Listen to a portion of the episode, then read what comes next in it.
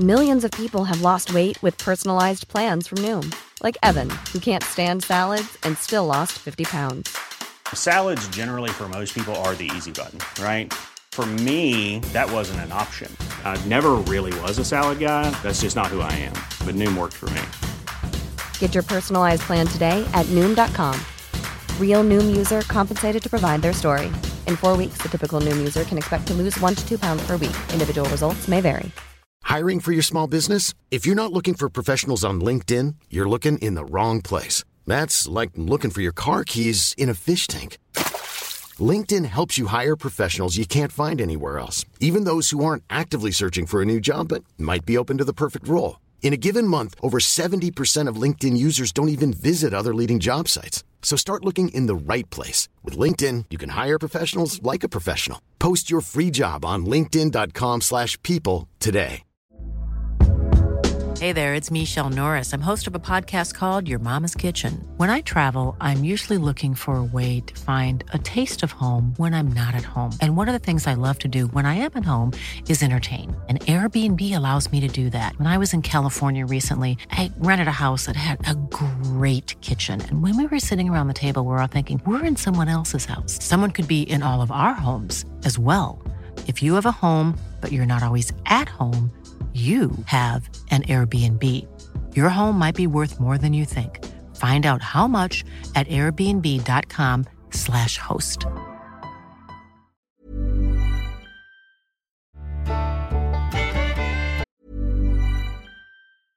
How would you like to look 5 years younger? In a clinical study, people that had volume added with Juvederm Voluma XC in the cheeks perceived themselves as looking 5 years younger at 6 months after treatment. Look younger, feel like you. Add volume for lift and contour in the cheeks with Juvederm Voluma XC. Reverse signs of aging by adding volume to smooth laugh lines with Juvederm Volbella XC. For important safety information and to find a licensed specialist, visit Juvederm.com. That's Juvederm.com. Not for people with severe allergic reactions, allergies to lidocaine, or the proteins used in Juvederm. Common side effects include injection site redness, swelling, pain, tenderness, firmness, lumps, bumps, bruising, discoloration, or itching. There's a risk of unintentional injection into a blood vessel, which can cause vision abnormalities, blindness, stroke, temporary scabs, or scarring. Talk to a licensed specialist to find out if it's right for you. Hey, it's Ryan Reynolds, and I'm here with Keith, co-star of my upcoming film, If, only in theaters May 17th. Do you want to tell people the big news?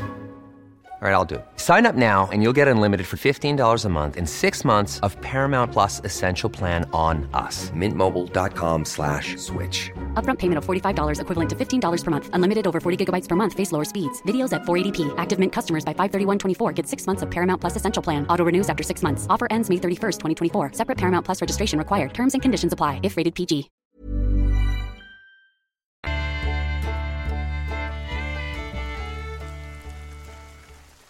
So I quit my job as a park ranger a few days ago, not because I got tired of it, it's because I've seen some crazy shit.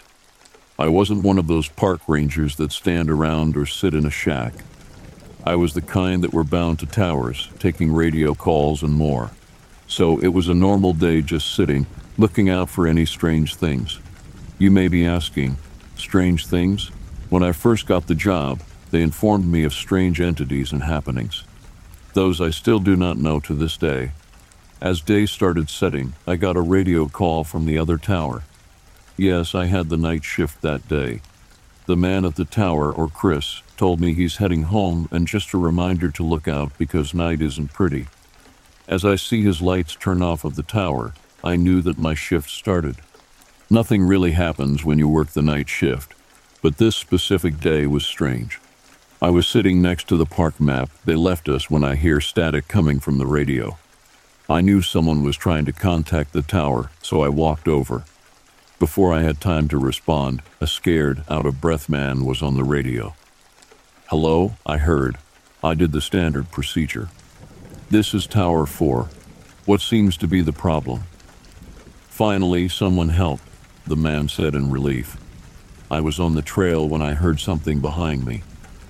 "Any more information?" I asked him.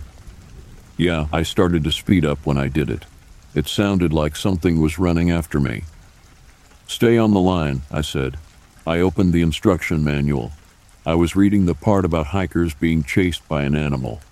As I was reading, I heard a scream over the radio. "Hello? Do you copy? Help! Whatever was chasing me is still chasing me. Keep running, but where are you? The lake that's near Tower 2. Head to the nearest tower." We always leave the towers open because when the shifts are over, they require to unplug and put the radio in the locked box. Yeah, that's dumb, but it's how it works. As I return to the radio, I hear a scream from the radio and outside. It sounded like somebody was getting murdered. "Hello, where are you?" I hear on the radio. I lied for my safety. "I'm at the tower I sent you to." "Okay," he sounded so calm. I pulled up my binoculars and zoomed in on tower. What I saw scares the shit out of me. It was a creature looking at me with red glowing eyes. It was waving at me. I was frozen in a state of paralysis just being watched by this creature. It was weird. It almost looked like something out of a movie or a game. As I started to feel like I could move again, I used it to grab the hunting rifle given to me. I aimed, but nothing was there anymore. I sat down and got the flask I hid in my drawer, and I took one sip. Then I heard the familiar creak of my tower steps. It was late, and no one comes to check up on me at this time. I hid under the bed provided. "Who's there?" the thing said. It sounded like my boss, but I knew it wasn't. It sounded like a somewhat good impression. I knew it wasn't him when I saw its legs. It had hooves and fur, and I only saw its bottom part. It left, but whatever was there could replicate voices. Whatever it was, I don't know, but that was the one part that almost made me quit. But there are many more reasons.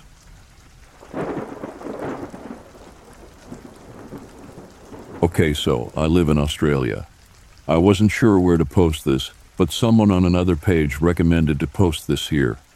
It's currently autumn and I live on the outskirts of a major city still in the suburbs. This happened yesterday in late afternoon when I went to hang some washing on the line under our carport attached to side of house. We were starting to lose daylight, so thought I'd quickly pop out and hang up the last of the washing for the day. It was increasingly getting darker by the minute. I had just begun hanging clothes when I started to get an uneasy feeling. I'm unsure why. I brushed it off as I was losing daylight quickly. A minute later, I heard a group of kids up the other end of the street screaming, and then silence. Again, I brushed it off as the kids just being kids and playing with each other. The intensity of unease grew, and I felt like I was being watched. I then heard a low growl, which was unlike anything I'd ever heard, and the air got significantly colder, and all the crickets and bugs went silent. I moved the clothes rack to outside the carport, so I could use what little light there was to hurry this up as much as possible. Which hanging and scanning around between picking up the next piece of clothing, I noticed something new. This dense garden that wrapped around our U-shaped drive looked poor, like it had been trampled in a decent section. Maybe 13 feet of the garden. I intensely felt I was really being watched by something, and right before finishing the clothes, the feeling started to ease off a little, and it began to warm back up like it was when I initially came outside. I was raised with big dogs, Rottweilers, German Shepherds, etc., and grew up in rural countryside. I've heard all kinds of animal sounds from wild dogs, foxes, koalas fighting, possums and bats. I have never in my life heard a growl like this before, and I don't know how to explain it, but it did not sound natural. It sounded closest to a dog, but something about it was very wrong. Before going outside, my indoor cat desperately wanted outside. Once I came inside, she was acting completely different, skulking around and all fur puffed up. She then was following me at my ankles around the house, not normal for her. We have a lot of bushland surrounding us and live next to a river behind us. I don't fish in that river anymore, as I've always felt like someone was around.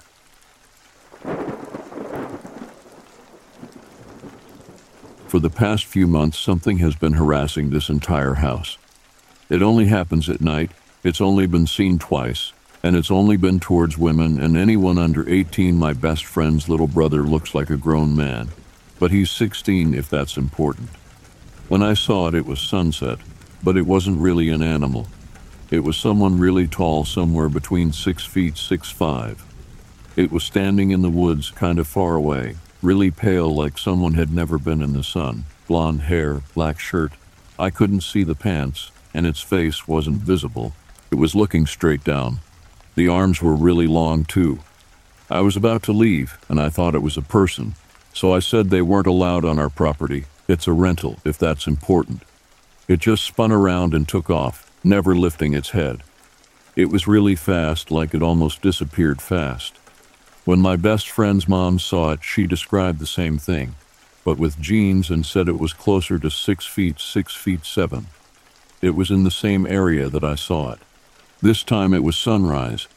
Ever since then, any time I've had to go outside at night, I go pick my best friend up at midnight 5 times a week from work. If I say anything, it mimics me. Sometimes its voice matches mine. Sometimes it sounds like a woman. Sometimes it sounds like a man. Sometimes I can't tell. It's all coming from the same area I saw that thing. My best friend's sister keeps having the same thing happen to her, all in the same spot in the woods. We all, aside from the 3 men in the house, keep hearing animal noises, but they don't really sound like animals. I saw a shadow outside of my window last week, and my best friend's little brother keeps having someone tap his window at night. The windows are on the opposite side of the house from where we keep hearing and seeing everything, and the little brother's window is close to 15 feet off the ground. The shadow I saw went above my window, almost 5 feet off the ground and 3 feet tall, and it was almost a combination of a human and a deer, like it was a hunched-over person with something sticking out of its head, and it had a snout. Last night, when I was leaving late night Walmart run, I walked outside and something screamed and started crying. I yelled for my best friend and ran back in while it was mimicking me. Nobody else heard it, and it stopped when he went outside. I made sure not to say anything when I went outside last night, but it still happened, so it's definitely watching us. I don't think we've done anything to upset anyone, and none of us are natives, unless you count the several generations back everyone in my area has. But I don't, because none of us ever actually lived like Native Americans. But we do live about a 20-minute drive from what used to be a home to Mississippian Indians. I'm sorry if that's not the proper name. It was turned into a museum that is now run by their descendants. I live in Alabama, about a 4-hour drive from Mississippi and Tennessee. Is this a skinwalker, or is it something else? I just want to get rid of whatever this is. The dogs won't go out at night, and normally I can sense energies, but I can't anymore. It's really freaking me out. It's daytime, so I'm not concerned right now, and it's never hurt us either. Just whatever information I can be given would be helpful right now. Update. Kinda, not really. I took some advice someone mentioned and tried to keep quiet and not react in any way the last few days. It went well until today. I was walking my son to the car just now, and he said hi to something in the woods. Not once, not twice, but 3 times. He waved the last time. It did not respond, but I about shit my pants, because that means he can see whatever it is.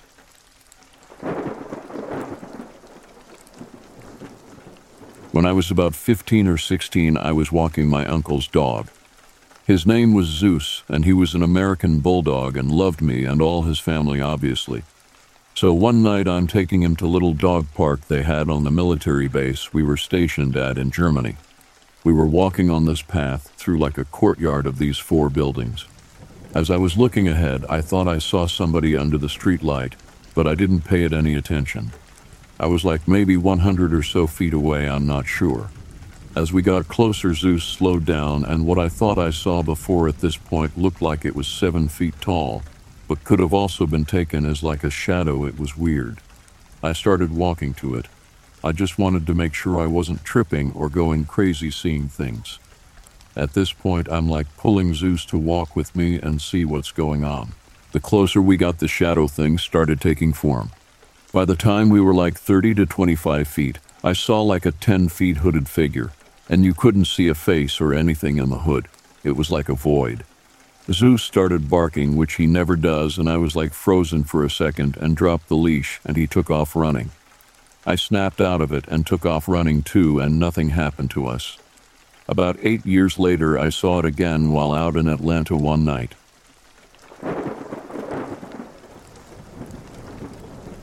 The night that changed everything for me began like any other night. I was visiting my grandparents and sleeping in my grandmother's bed, as I always did. However, something strange and frightening happened that I couldn't explain. I woke up in the middle of the night, feeling a strange tickling sensation on the back of my neck. I tried to swat away whatever was bothering me, but the feeling persisted. That's when I turned around and saw it. A pale, human hand with long, sharp, black nails. It was attached to a figure wearing a monk's robe, and everything beyond the hand was just an unnatural blackness. As I watched, the hand reached out and touched me, and a voice whispered in a calm but dark tone, "Follow me. Where we will go, it is beautiful." Despite feeling scared, I somehow remained calm and replied, "No, I don't want to." But the figure was persistent, and it responded with a more forceful voice, "Believe me, you want to come with me." That's when I screamed and turned to my grandmother, who was dazed and claimed that I was dreaming. But the encounters didn't stop there. On another occasion, I was in bed, and my mom had just left the room with the lights still on. When I turned back to the door, I saw a figure made of pure blackness with bright green glowing eyes. I called out to my grandmother, but there was no answer. I turned away and back, but the figure was still there. And then suddenly it was gone.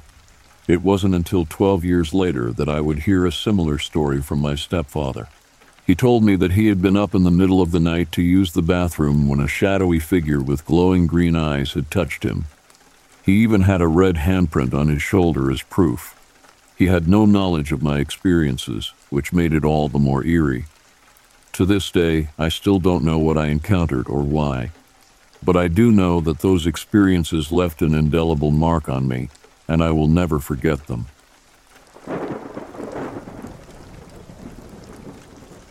This happened when I was younger, probably around 8, after I had experienced what I know now as a near-death experience. I was with my grandmother, who was still very healthy for a 76-year-old woman. We went trekking across our rural property with a picnic basket in tow, just looking to sit down with our dog and have a nice time. Normal grandparent stuff. We ended up crossing the creek. It was dry at the time, to go to the back pasture. Nearby, probably 50 yards away, was our cedar tree. We sat down and started eating when our dog started acting crazy. This dog, bless her soul, was an angel. Did not act like a dog most of the time. She never barked, never jumped, and always acted politely. She went nuts, running in circles around us, growling and barking. My grandmother got concerned, so she put our picnic stuff back in the basket and tried to calm her down. I was sitting a few feet away, scared because my dog was growling. I will admit my memory gets fuzzy around here, but I remember seeing a large gray creature step out of the creek tree line we had previously walked through. My grandma scooped me up and booked it out of there, our dog running with us. I am 90% sure she ran to the cedar tree. She always talks about it being her favorite tree and about how protective it is. The tree was a lot closer than her house, which was roughly a half mile away at this point. I just know our dog calmed down and I was happier. No, I don't live in the Southwest. I live in the South Central Aston, Arkansas, close to Louisiana. So I have no idea what it could be.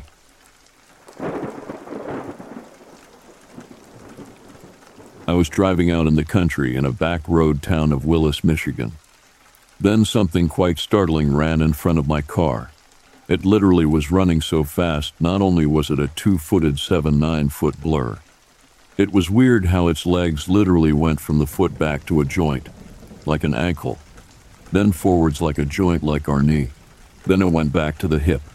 It made it go so fast, almost literally went in front of my back road, cruising 25-35 miles per hour. I watched, but as fast as it was, I made its full body out.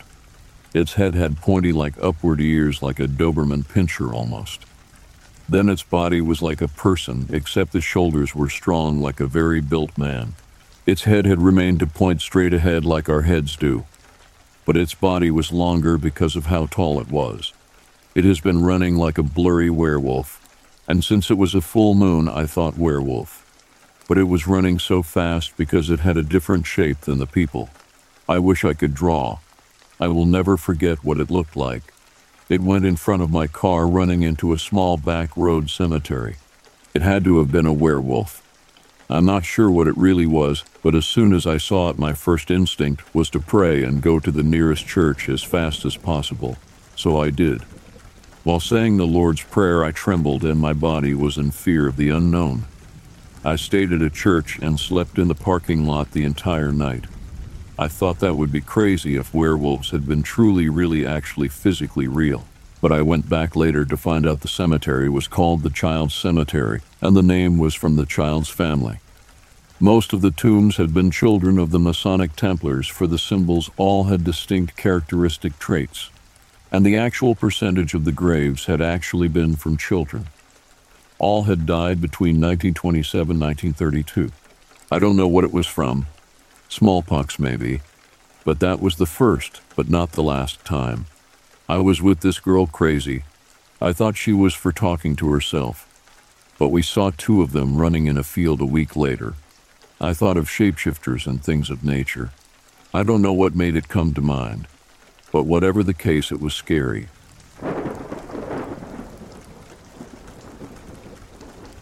My spouse and I were riding in our private sleeping compartment on the train from Chicago to Portland, a trip we took almost every year to visit our relatives. I was keeping a close eye on the clock, as the train had left with a delay and had to make numerous unscheduled stops to let other trains pass. We both honestly admitted that we were nearly naked during the journey. In the afternoon, around 2 p.m., the train made an unscheduled control stop about 10 minutes west of the Dalles, Oregon. Glancing diagonally across a snow-covered clearing between the train and the Columbia River, we spotted a dark Sasquatch stepping into the clearing, accompanied by several dark birds of an unidentified species. The Sasquatch hunkered down to look at the train, occasionally getting up to walk a few steps before crouching down again. The hair on its legs stuck out on the surface of the snow like bell-bottom pants. When hunkering down, its arms were outside its knees, and it rose without any assistance from its arms or hands. My spouse and I felt secure within the train and were not seen by the Sasquatch due to the tinted windows. We could exchange mutual questions during the 8-minute period that the train stopped, verifying our mutual impressions of the creature's reality and appearance. The contrasty lighting made it difficult to see the animal's features in detail. The conductor indirectly admitted to seeing it too, but the terrain's geometry prevented others in compartments ahead or behind ours from viewing it. We couldn't alert others during the event because of our state of undress. The train left with the Sasquatch still watching. We both stated our absolute conviction that what we saw was a Sasquatch.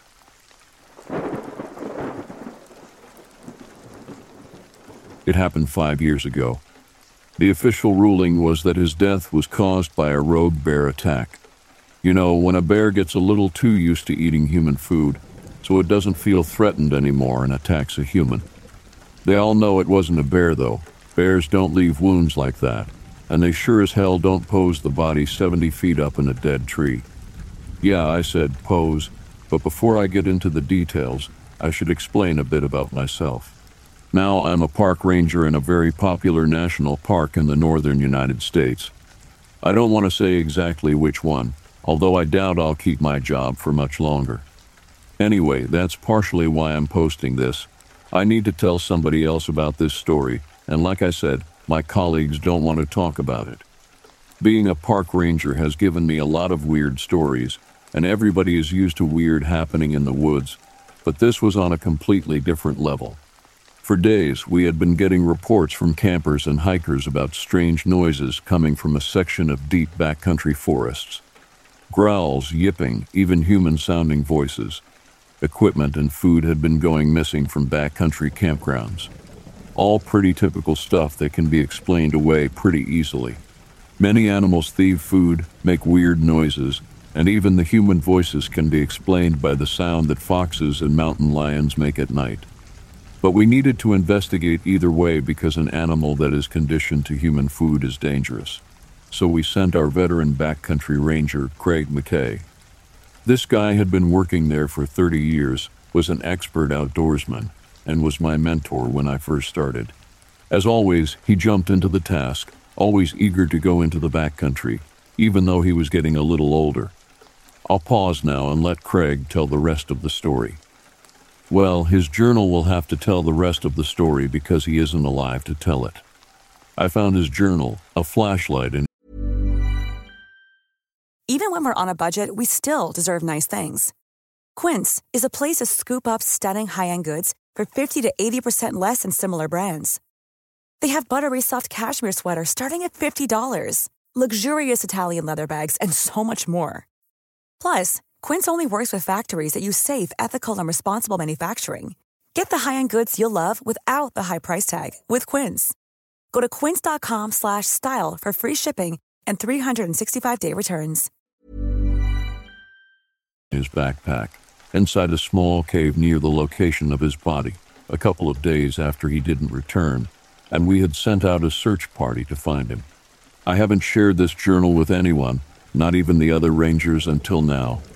I'm not exactly sure why I've kept it hidden, other than that the truth seemed so messed up and unreal. I didn't want it to damage people's memory of Craig. I'm not even sure if I believe it myself. Everything I'm going to read to you he had written down over the 2 days he was out on his backcountry excursion. October 21st, 2011, day one. Today was a long day, and I can't say that I've made much progress. I've hiked about 15 miles over the course of the day, starting down in the gully where the reports first started and ending up at my current camp, which is on the southwest side of Bald Knob. I figure it's a good enough place to keep an eye out for anything coming and going through the valley. Earlier, I found some tracks in the ground in the area, and as close as I can tell, they're from a mountain goat. Odd that it would travel alone, but maybe it was separated from its herd or dying. It had an odd gait. I followed them for a while, but they didn't lead anywhere, so I abandoned them. Near the tracks was a pervasive smell of death, and I'm assuming a goat got separated and died. Tomorrow I'm planning to hike across the valley to the mountain on the opposite side and see if I can't catch a track of whatever is harassing the campers. October 22nd, 2011, morning of day two, quick note while I eat breakfast. Last night was a long night, one of the longest I've had in a while. About an hour after going to bed, I heard light steps near the campsite. I grabbed the rifle and went out to investigate. No lights, so my eyes could stay adjusted to the dark. The second I stepped out of my tent, the noise stopped. Whatever was there knew that I was watching. I made a couple of circles around the campsite and found nothing, but I could feel something watching me from the shadows. As I got back into my tent, I thought I saw a tall silhouette in the clearing, but I must have just been seeing things. It was too skinny to be a bear, and nothing else is that tall. The strong scent of death was still present and kept me wary all night. Today's mission has changed. I just got a radio call that a couple of hikers haven't returned when they were supposed to last night and might be lost. I'm still crossing the valley today, but this time to reach where the hikers were supposed to be. Last October 22nd, 2011, night of day two. Stop for the night in the valley, cooking dinner now. Chicken and rice again. Dead tired, and I'm getting too old for this. No progress on the hikers and still smells like death, though much stronger than before. I've just heard some sounds that sound like they could be voices. I can't get the radio to work in this valley. Looks like I'm not getting dinner tonight after all. Going to take a light pack and see if I can follow these voices. October 22nd, 2011, night of day two, second entry scribbled. Dear God, what did I find? Barely made it to this cave. I can hear it scratching and gurgling outside. Going to try and block the entrance and see if I could stay here overnight. I found out where the smell of death came from. Got the cave entrance cracked, covered with a large rock and some brush. It will have to do. The beast is still outside, clawing at the crack in the rock. Don't think I'll sleep tonight anyway, not after what I saw. I might as well record this because these might be my last words. For the first time in my career, I'm scared. I don't even know what I saw. It was huge, about 7.5 feet tall, and possibly fast. Smells like putrid meat. Earlier, when I had left camp, the voices outside became more and more persistent. They were definitely human voices. I followed them until I reached the clearing, and suddenly everything went silent. No voices, no hikers. It sounded like the forest itself was holding its breath. I heard a slight sound behind me before I was thrown off my feet, knocked the wind out of me. My rifle was ripped from my hand before I could even use it. I was picked up by my leg and thrown across the clearing. I could feel its claws digging like knives into my muscle. The thing dragged me up right against the tree, and I could feel its breath on my neck, breathing out a putrid smell. I could feel the blood pouring from my leg and soaking into my pants. The agonizing pain from the wound left me trembling. I could feel the weight of its body as it pushed up against me, ready to go in for the kill. I heard the smack of its mouth opening and prepared myself to die when a crash in the distance distracted the beast long enough for me to make a break for it. I ran for my life, and I didn't look back, but knew it wasn't far behind me. About 20 feet away was the entry to this cave that I was able to squeeze into. It's still outside. I could hear it shuffling around trying to get into the crack, and I could hear the heavy breathing, the sucking, gasping sound coming from its mouth. I have no idea what I'm going to do. Dear God, please help me out of this. I want to see my wife again. I want to see my kids again. My nose is filled with the putrid smell of impending death. If I make it through the night, my plan is to wait until first light and try to escape back to the ranger station. Those are the last words we have by Craig McKay. When he never reported back, we assumed his radio had gone out of range, but after a couple of days, we sent a search party to find him. Well, we found him all right. From the tracks, it looks like Craig left the cave early the next day. He makes it about 50 feet from the cave entrance when a second set of tracks catches up to him. Goat tracks, more specifically, a goat with only 2 legs. The gait matches something that would be a bit more than 7 feet, like Craig described in his journal. What we found of Craig was dragged 70 feet up a nearby tree and torn to pieces. He was hardly recognizable. His torso was jammed onto a short branch on the tree that kept him hanging there, his arms splayed out to his sides. His innards were strewn around the base of the tree. The jagged shadow remains of his leg bones stuck out of the early snowfall that had come to the mountains this year. Nothing appeared eaten or missing, but not a single piece of him was left untouched by the monster. It took the rest of the day and a special rope team to get him down. The missing hikers were never found. Those scraps of clothing matching what they were wearing have been found in the same valley where Craig died. Like I said earlier, the official story is a bear attack. Bears don't do this. We don't know what did this. We've rerouted trails to stay away from this area, but we still hear reports of humans sending voices coming from the woods. And we've had some more hikers than normal go missing in the last 5 years. They are found, but it's always too late. Some are arranged like Craig was, broken warnings to other hikers who dare intrude upon the beast's forest. Some are just never seen again.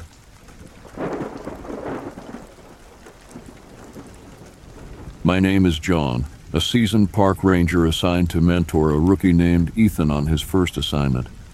We ventured deep into the remote backcountry of the vast national park, eager to pass on my knowledge and experience. Little did I know, our routine patrol would quickly become a harrowing fight for survival. We stumbled upon a series of gruesome animal killings that defied any logical explanation. The carcasses were left in a manner that suggested no known predator was responsible. As we investigated further, we discovered the existence of a pack of supernatural predators that could blend into the shadows, moving silently and unseen.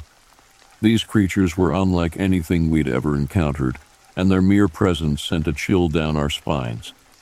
Ethan and I knew we had to overcome our fears and rely on our skills to outwit these elusive predators. Our priority was to alert the public to the danger lurking within the park's borders, but we knew we needed to act fast. We devised a plan to lure the creatures into a trap, using our knowledge of the terrain and animal behavior to our advantage. Unfortunately, our plan did not go as smoothly as we had hoped. As we managed to ensnare the predators in our carefully laid traps, Ethan became separated from me. I heard him cry out, and my heart sank as I realized that my young protege had fallen victim to the creatures we were trying to stop. Despite the pain and guilt that weighed heavily upon me, I pressed on, capturing the remaining predators. As I stood there, mourning the loss of Ethan, a government helicopter suddenly arrived. Before I could react, a group of armed agents emerged and locked me in, taking the captured predators with them. I demanded answers, but my pleas fell on deaf ears. The helicopter took off, leaving me with a sinking feeling that I would never learn the truth about the creatures or the government's involvement. After that day, no one ever saw or heard from me again. My disappearance became one of the many mysteries that haunted the park, a chilling reminder of the unknown dangers lurking in the shadows.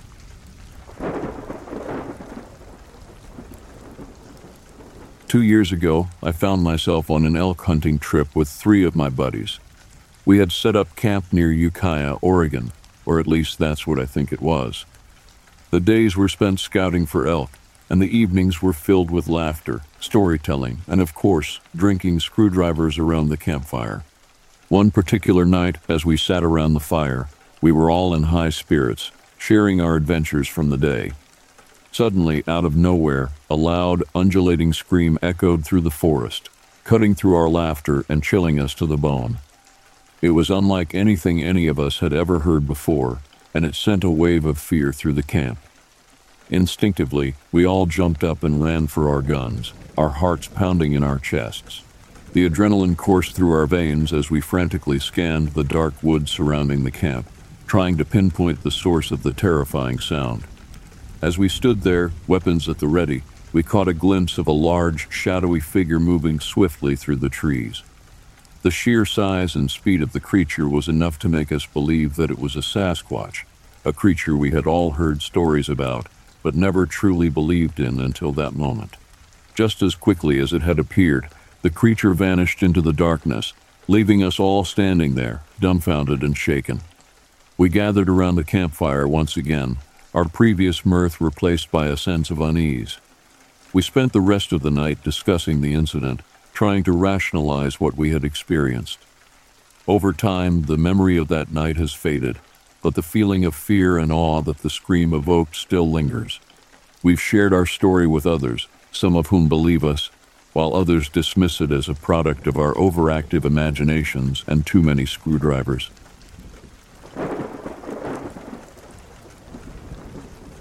Me, my uncle, and my cousins went to this site to hunt deer. We lined up six abreast on the far side of the trench to push any deer out. As we walked along, I inadvertently got forced down into the trench. I then kept with the direction of the trench. After a short time, I smelled something. It smelled like some stinking animal. Then I heard it running back and forth as if frantically looking for something. I could tell by the sound it was two-legged. I could feel the ground shake like when a herd of elk gets spooked. At this point, I hear a tree maybe 6 to 10 inches on the stump come crashing to the ground behind me. At this point, I made extreme haste for the walls of the trench. Pulling on vines, I made my way out and straight for our vehicles. I did not linger at the trench for further investigation. From all of my experience in the woods, I can, with full confidence, say what I encountered was not a bear and was definitely two-legged.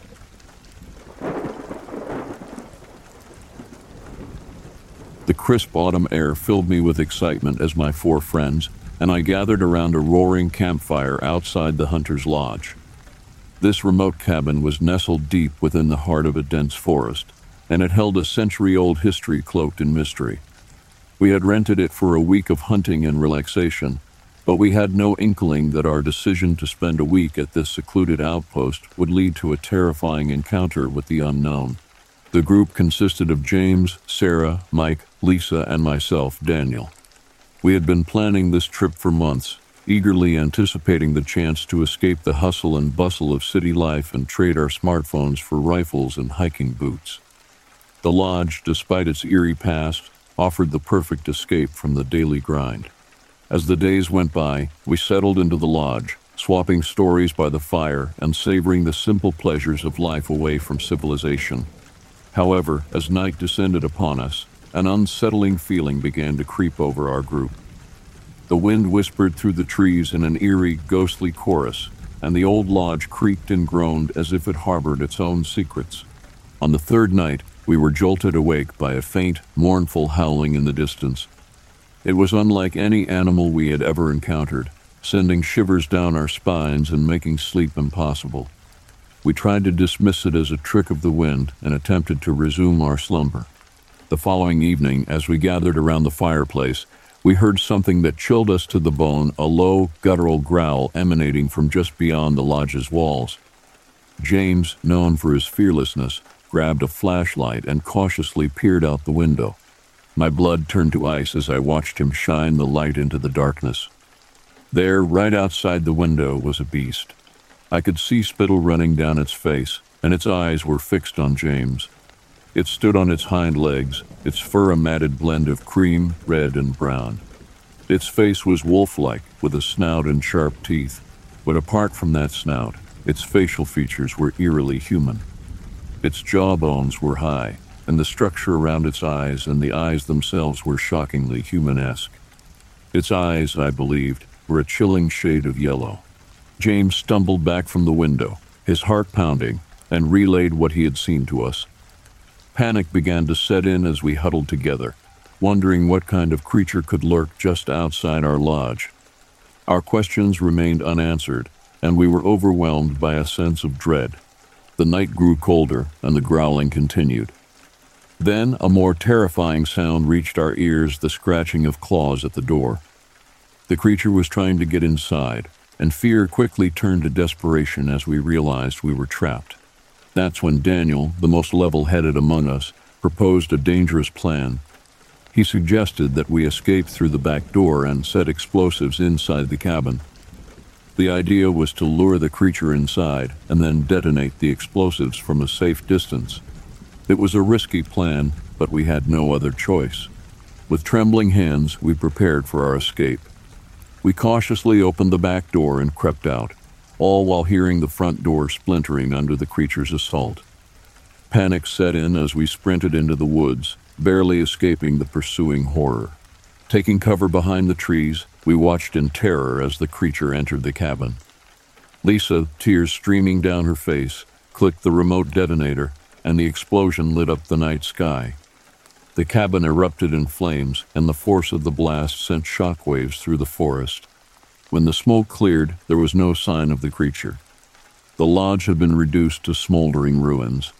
Our ordeal was over, but the fear and the memory of those piercing yellow eyes would haunt us for the rest of our lives. As we made our way back to civilization, we vowed never to speak of the horrors we had encountered. To this day, we maintain that it was a true story, a tale of terror that unfolded in the dark depths of the wilderness, a story of a remote hunting lodge with a history best left buried in the past.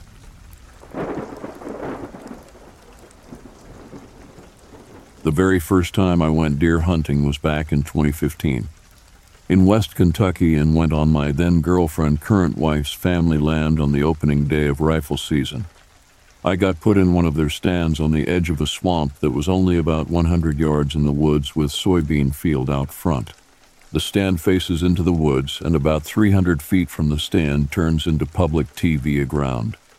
The TVA ground is accessible, but you'd have to either trespass or walk through about 2 miles of thick swamp to get back to where we were.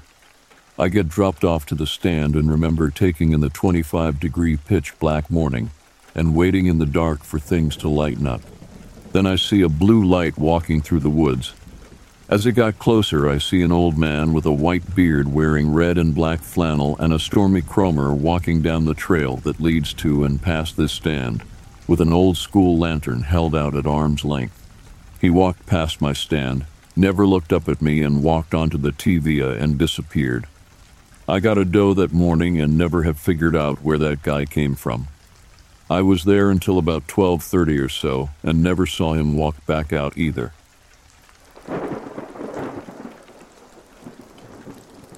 This is a story I heard a few years ago from my flatmate at the time. I won't be able to elaborate on details, but will try to recall from my memory as best as I can. Happened in Hungary. P.S. English is not mine, nor his first language, so sorry if there are discrepancies in government institutions or anything else. His dad was a hunter, so took him hunting quite a lot. And if memory serves me right, Dad was employed by something like National Guard, so not someone who's easily scared. Anyway, this one night they are out flatmate around 10 at the time and camped in the meadow near forest. Early autumn, so not too cold. At some point while having dinner, they heard rustling in the nearby woods. Not surprising, a lot of wildlife around. Can't recall the in-between, but eventually they went to investigate. They spotted a wild boar and Dad was about to take a shot when something large rose up on their right. It was dark, so they could not see much, but they were also too close to the thing, around 300 meters max. Grass was not too tall, so it appeared that it was either crouching without moving or laying. But once it rose, it was clearly walking on 2 feet, but it wasn't not a human. Dark fur, clearly canine features and glowing eyes. It looked them over and just walked away.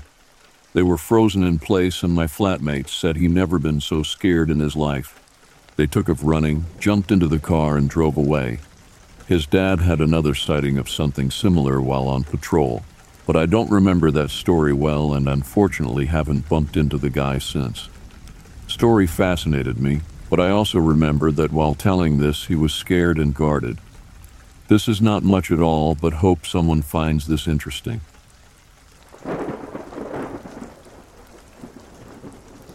Believe it or not, I had a close encounter with what I can only describe as a leprechaun when I was a kid. I was out in the pasture, just enjoying a leisurely day, playing around and soaking in the peacefulness of the setting sun.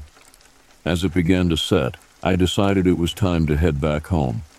As I started up the hill towards the house, something caught my eye. There was a small leprechaun-like being sitting on the ground.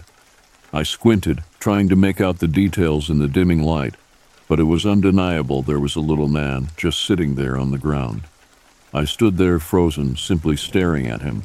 My mind was racing, trying to comprehend what my eyes were seeing. I was caught in this strange limbo between disbelief and fear, when suddenly my survival instincts kicked in. I turned and sprinted back to the house faster than I ever had before. The following day, curiosity got the better of me, and I ventured back out to the spot where I had seen the peculiar figure. Sure enough, the grass was all flattened where the little man had been sitting, a silent testimony to the previous day's encounter. I have to clarify that his clothes weren't the stereotypical bright green you'd associate with leprechauns. However, using the term leprechaun was the easiest way to describe the being I saw. He was a small figure, sporting a beard and earth-toned clothes, and even had a small, pointy hat. That encounter remains one of the most surreal experiences of my life.